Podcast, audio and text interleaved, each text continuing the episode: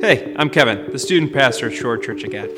Thanks for listening to our message. We strive each week to bring you relevant, practical, biblical teaching that meets you where you are. To find out more about us or what's going on at the church, head on over to scog.com or download the app. Hope you enjoy the message. That last scene truly is the theme of 2020, isn't it? Pivot. I don't want to pivot anymore. It just doesn't fit. Uh, anyway, uh, no whining today. All right. So uh, today we're diving into the living room series. Uh, we were really talking about these kind of heart to heart conversations that you have. You know, the, the, the, conversations you have on the couch kind of just bears your soul and they mean something. The kind of conversations you have with friends or family members that stick with you for a long, long time. We're in a book of the Bible that's basically like a living room conversation through the whole book of the Bible. It is the little epistle or letter to the church of Philippi. Philippians. It's found in the back of your Bible. It's only about four chapters long, and it is full of just these amazingly intense and intimate uh, conversations that Paul is writing to the church of Philippi. So, if you have a actual paper Bible with you today, go ahead and turn there. Uh, you might want to get your pencil or pen ready for that. If you have an electronic one, well, just tap the screen, I guess. Do whatever you need to do.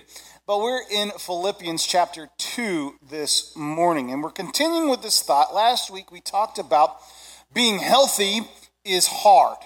Being healthy is hard work, right?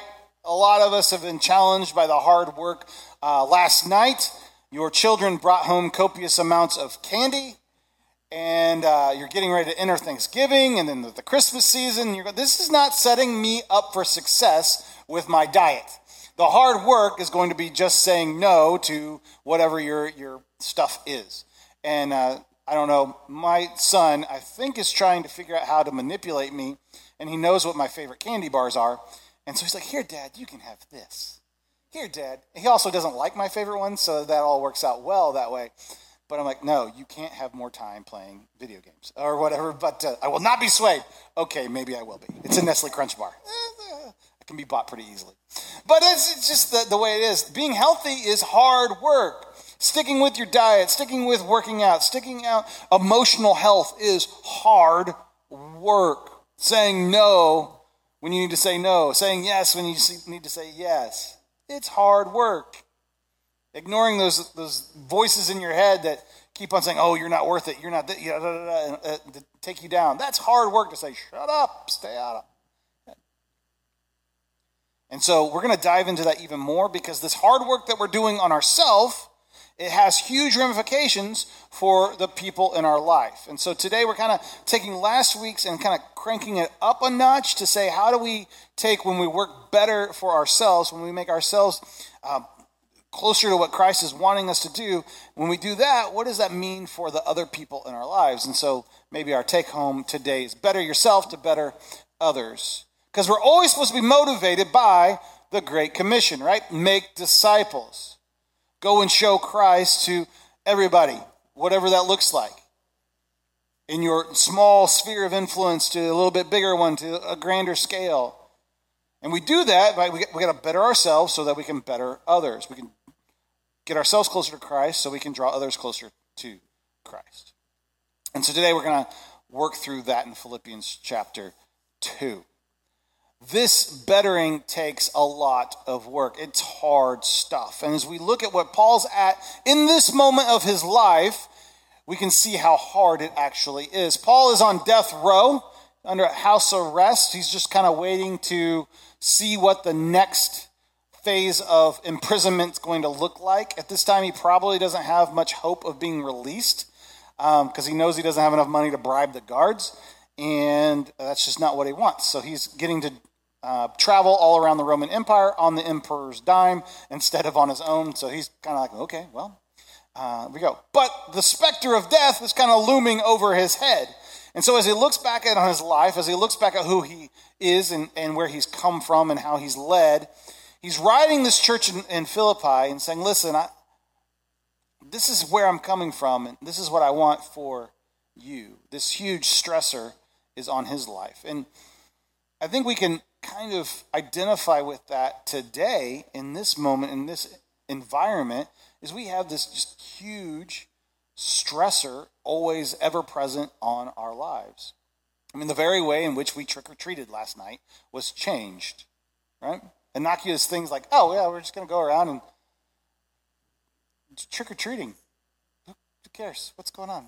Then we have to have a game plan. You got to have like your your uh, card table set up at the end of your driveway. And if that house didn't have the card table, they're like no go for launch over there. And uh, yeah, I know you, we've always had Halloween's always had the things. Uh, there's always been kind of like urban myths, like who's going to put needles in in uh, in somebody's candy. You remember that? I was like real big in the '90s. Um, and we had all kinds of stuff. But this is just an interesting, interesting time, an interesting time for us to kind of process and work through that.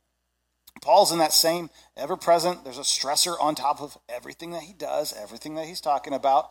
And he's speaking that into this church and speaking through that in this church. Because he's looking back on his life and he's saying, It was, was what I did okay? we, we all come to that point of when we think about our life, are, we, did I spend my time well? Was the last 20 years spent well? Maybe you're at a point like I can't even get through today with the busyness I'm not even thinking about. Is my life being spent well. Or I'm so young, it doesn't really matter yet. Well, it, it will pass us by, right? You wake up and your, your kids are grown, and you wake up, you spent, you're retiring, and you wake up and you go, uh, what's going on here? Well, Paul slowed down enough to say, what, how am I spending my time? And one of the maybe unique opportunities of COVID for us is the time to slow down a little bit to say, huh, what's going on? Now, I would have to say life has sped up a lot. In the, the early weeks of COVID, life slowed down. Now we're back to Mach 8. You know, we're, we're back to full, full speed ahead. But there's these moments. Maybe you've been laid off of work. You have extra time. Uh, maybe different. Maybe you had to quarantine for 14 days, and you're looking around quarantine, going, "I've watched everything on Netflix. What do I do now?" There's there's certain moments and times when you get the opportunity to kind of discern and go back through what life looks like. And so I think Paul is stepping into that in this moment. And he's looking at it and he's saying, How do we become the person God has called us to be in this moment? In Philippians 2, verse 12, therefore, my dear friends, as you have always obeyed, not only in my presence, but now much more in my absence, continue to work out your salvation with fear and trembling. For it is God who works in you to will and, and act in order to fulfill his good purpose. Do everything without grumbling or arguing, so that you may become blameless and pure, children of God without fault in a warped and crooked generation. Anybody else want to write like do nothing, do ever, well, sorry. Do everything without grumbling or complaining and just like blow it up. Do like the fathead thing for stickers on your kids' walls. And just, there you go. Wake up with this. Uh, do everything without grumbling or complaining, including the dishes. Uh, all right. So, anywho, I that's a personal issue that we're dealing with. That you, you guys have never had issues like that with your kids, right? Uh, anyway. We're here in the first part of this. I want to really highlight continue to work out your salvation with fear and trembling. Continue to work out your salvation with fear and trembling. This is incredibly important uh, scripture in the whole Bible, but in the context of what we're talking about today, it really, really needs to be highlighted. Continue to work out your salvation. What does that mean? I, I thought I was saved. Um, there was a moment at church camp or at this youth event, or I came to the altar when I was 35 or whatever, and that was the moment of salvation. Well, the word sozo is used in all kinds of different tenses. It's used I was saved, I am being saved, and I will be saved. It's a past, present, and future of working through the salvation. And the work here is not like works like, oh, I did a wonderful thing, and so I earned my salvation today. I, I gave this much money, so I earned my. That's not what it's talking about. This work is to be like faithful to the end point, to work diligently to it's it's done till it's all the way fulfilled. And so this, this interesting kind of concept needs to be ingrained into us as we think about what it means to work out our salvation with fear and trembling is that we are in such awe of what God is doing for us that every day, to the nth degree, we work it out. Because our salvation happened in the past, it's happening now, and we're working through it right now, and it'll be for us in the past. We experienced the salvation story when we accept Christ as our Lord and Savior. We experience the salvation story right now when we better our lives and, and get rid of the, the junk in our lives to become more like Him in a daily moment. And we experience salvation when we get to go to heaven and are welcomed home. It's not just a one time thing. It's, I thought I was good. I, I took my first communion, or I took that class, or I got dunked when I was this age, or wh- whatever that your tradition that you grew up in. I thought, oh, I'm okay. Well, it's not just that. There's so much more to living and walking with God. And Paul is alluding to that, and he's talking about it. Listen, listen, listen. When we deal with our salvation and how we are interacting with God, we treat it with such awe and mystery and mystique and beauty. We work it out to the nth degree every chance we can with fear and trembling. That we're just, we're, we're in awe of what God is doing in our lives. That, I hope that helps you understand where, where, where the scripture's at. And, but our attitude of this. And when we have that attitude with our salvation, we have that attitude with our relationship with Jesus, we start to work on ourselves in such a way that we can't help but affect other people in our lives with what we're dealing with in our life. That requires extremely hard things. And what that happens, you may have seen this last week as we started to talk about how we're going to start uh, working through our stuff and, and, and that it's hard work and it, being healthy is hard work. Getting through all the junk in our lives is, is difficult stuff. You may have noticed this that this week you, you, you prayed that God would, would take this, or you, you made a concerted effort to be a better husband, or, you, or to get your time under control, or to get rid of that hobby, or to, to ex, just remove this junk, whatever it is in your life, and eight other things popped up in your life. And you're like, ah, I took care of one, and now I got 18 other things. Yeah, that, that's how it works. It, I wasn't kidding when I said it's hard work. Right? I want to tell you a story. There's a 100% true story of something that happened in my life and it's gross. So uh, there, there it is. But this is 100% true, and it's a great example of what spiritual like pruning looks like in our lives and how it causes some issues. Okay, so, so this happened about 10 years ago. The twins were right around one, and we were um, living in Georgia, and I lived in a split, not a split level house, but the first floor is the yard is even with the first floor, and then the backyard is even with the basement. So it's a it was a drive under uh, basement. You can't have those in Illinois because there's this thing called hills, and um, you just you just don't have those in Illinois. And if it snowed, you'd be like back up and forth and back and forth. But because it was a drop down backyard, no one went down in the backyard. We have one. You're not taking the babies down and play in the backyard, down the stairs. You're not even letting the dog back that way. She kind of. We opened the back door. She'd look at us like there's a front front door with no stairs that I could go on. I'm like okay, dog. And so when it's 98 degrees outside with 99 degree humidity, someone who mowed the grass decided that he could just let the backyard go because I didn't want to deal with the humidity. I didn't want to deal with the heat. And I could just mow the front yard in about five minutes and be done and go on with my day. Now, you can identify with this, okay, probably with that. The problem with this is it started to become a jungle in my backyard. And so it came the time, probably late July, early August, that I needed to tame the backyard. And so I commenced with the mowing of the backyard. That was accomplished. I felt good about myself. This thing that I hated, I did not want to do. It was miserable. I took care of it. A lot like the emotional or spiritual stuff that you've been trying to attack in your life right now. I took care of that issue. Fast forward two weeks, week and a half. I go downstairs in the basement to get a tool or something out of the, the shop area of the basement.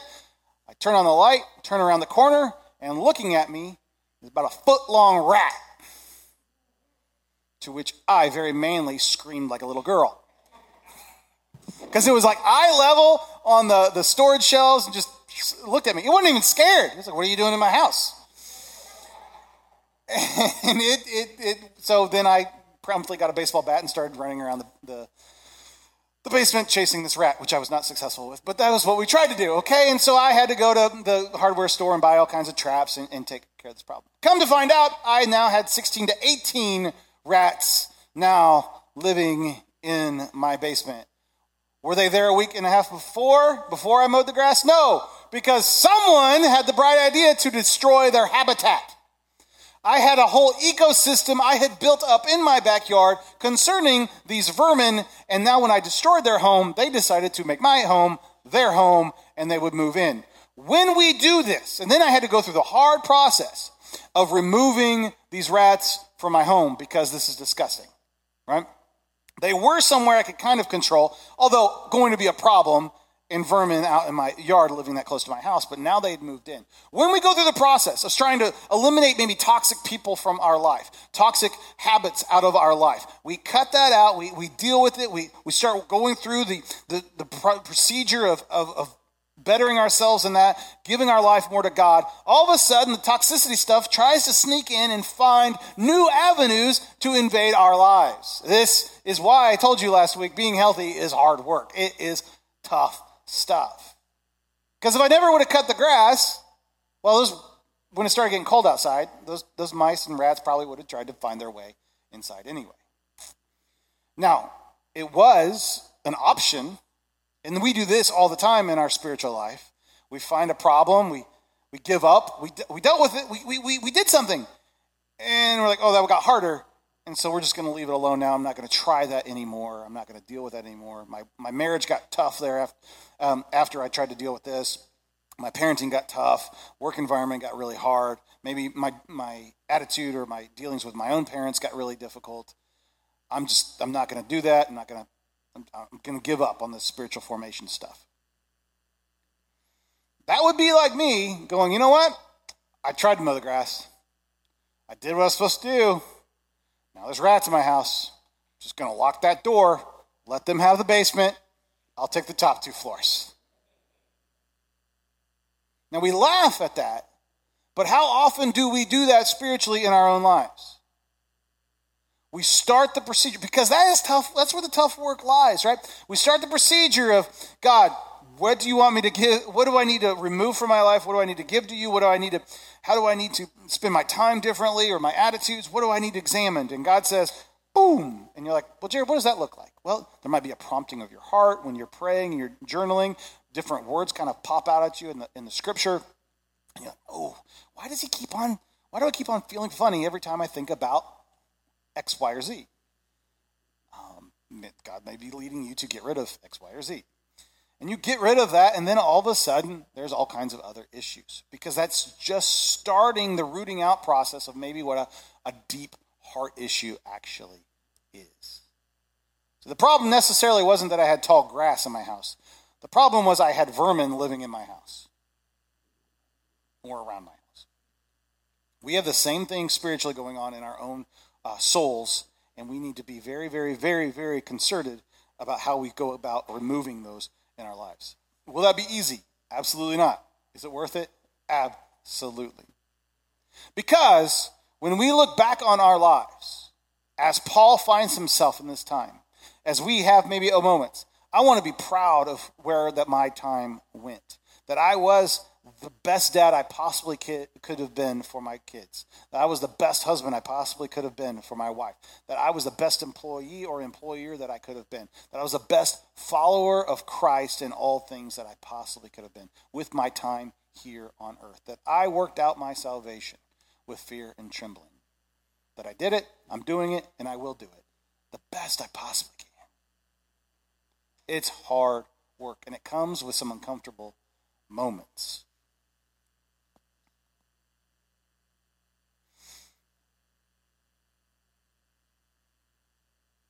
When we look at our present reality and the moments that we're at, we have to be very careful with coming back to the, the basics of who we are and what we're dealing with. See, COVID exposes something in all of us. Um, this moment of stressors exposes something in all of us that is difficult. Maybe you found yourself snapping your snapping back at your, your kids or your wife or your husband. You find yourself really agitated with a coworker that's never agitated you before because there's this underlying stressor that just kind of weighs on your life. Um, and it's there whether you're like, so like an easy thing to, to see this is we get so upset about the idea of masks. Like this, masks are the problem in some way. Um, that I want to be anti-mask and never wear masks and never, never do, uh, and go to whatever restaurant I want and all this stuff. I get that. I understand that. I'm pretty pro-mask. I have a mask on. The only time I take it off is when I come up on our stage because I can't spit on anybody when I'm here, right? But um, when I come off the stage, I put back a mask. And then you have people like, I'm going to have a mask on all the time, and I'm scared to death of this and that and that, and we're going to be as safe as we possibly can. But all that fear and worry there is going back to COVID is the actual problem. And if you go to, I want to never have masks, and you're really cranky with anybody who wears a mask, you're not really mad at these people. You're mad at the, the, the process of COVID's telling you how to live your life. And this, ah, this angst in that causes the problem. It's an underlying issue. We have the same kind of stuff going on in all of our lives. Maybe you see this in your friend's life. They snap back at you like, what in the world it just happened? You just got unloaded on. Come to find out they just got fired from their job, but it wasn't that you, you know, didn't return their sweater or their hammer at the right time. It was that their job situation or maybe their marriage is falling apart or you have no idea what their kid just got into at home these underlying stressors. Now, as a whole you know, world at the moment, we all have the underlying stressors of COVID. And it makes us do some kind of really stupid stuff, say some dumb things, and be people that we're not really wanting to be in life. When Paul continues this, he's talking about this underlying stressor. He's on death row. I feel like that probably would add some stress to life. you Uh, whether or not, you know, he's, he's like, hey, it's okay if I die or not. If I don't die, then it's good for you. If I die, I get to go to be with Jesus. Yeah, yeah, that's great. And Paul, I believe that you, when you wrote that, you believe that. And it's fantastic. But you can't help but go, yeah, but there was that moment, two o'clock in the morning, when he's trying to sleep. He's like, Lord, I really don't want to die. I don't want to have my head chopped off. This doesn't sound fun. Doesn't sound like something I want to want to want to do in life. And then he wakes up, goes back about his business, and he's like, I'm doing this. I got this. If I get to go to heaven, it's okay. But he's got, he's got to have these, these underlying stressors because he's a human being. And we have them well, right? There's moments you'll go for two, three weeks. Like, I got a handle on COVID. I got a handle on my financial situation. I got a handle on my parenting. Got, and then all of a sudden, looks like World War III in your house or just in your soul when we start to do the hard work, how do we, when we deal with these stressors, we have to be very, very, very, very, very conscious of removing the stuff that God is prompting us to remove, of being the people that God wants us to be, to work out with fear and trembling our salvation very, very intentionally, so that we have more bandwidth to be able to deal with the underlying stressors. Because just like when Paul's writing this, this church, they're all under Roman occupation. I imagine being under the occupation of an enemy uh, government would be a small stressor. Right? It's the same kind of thing that we're dealing with. But when we become and, and, orient our lives in such a way that we're closer and closer to what who God has wanted us to be, we've removed these underlying stressors and these underlying temptations from our lives as best as we possibly can, so that we can fulfill the rest of this scripture. I'm going to come back to the do do everything without grumbling and arguing, so that you may become blameless and pure, children of, of without fault, in a warped and crooked generation. But starting verse 14. Then you will shine among them like stars in the sky as you hold firmly to the word of life. And then I will be able to boast on the day of Christ that I did not run or labor in vain. But even if I am being poured out like a drink offering on the sacrifice and service coming from your faith, I am glad and rejoice with all of you. Then you will shine like stars in the sky. When we go through this process and we're faithful to work out our, our, our salvation with fear and trembling, we get to the point where we can be, and add in the no arguing and grumbling and complaining, we get to be like stars in the sky a beautiful sight to see, something that people want to be around, want to see, want to participate in. And my fear in this time as Christians is that we have dulled our shining. We have been so thrown off by the different circumstances or the underlying uh, stressors in our lives, that we are not shining like we could be. This is a unique moment in history where we, as believers and followers of Christ, can be beacons of hope and truth and life and love. In this time in our lives, we have to be cognizant and very, very, very, very, very intentional about how we remove the junk out of our lives and how we walk and work out our salvation and, and walk in lockstep with Christ. Because there is a very unique opportunity coming up in the, as we come out of or we stay in or whatever the next few years holds for us in this in the COVID era that we have to shine like stars. And for me, as a pastor of a church, I want to know that we're doing everything we possibly can to shine like stars. As me as a father, that I can do everything I can for my family, that we would be a people who shine like stars.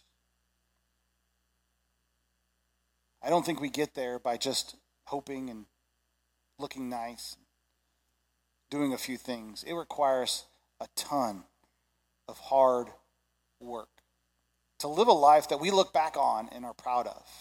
That we look back on in 10, 15 years, how we came through this time period and went, wow, we rose to a difficult occasion. We rose to be people that that showed God in in a very dark and weird and stressful and tenuous circumstance.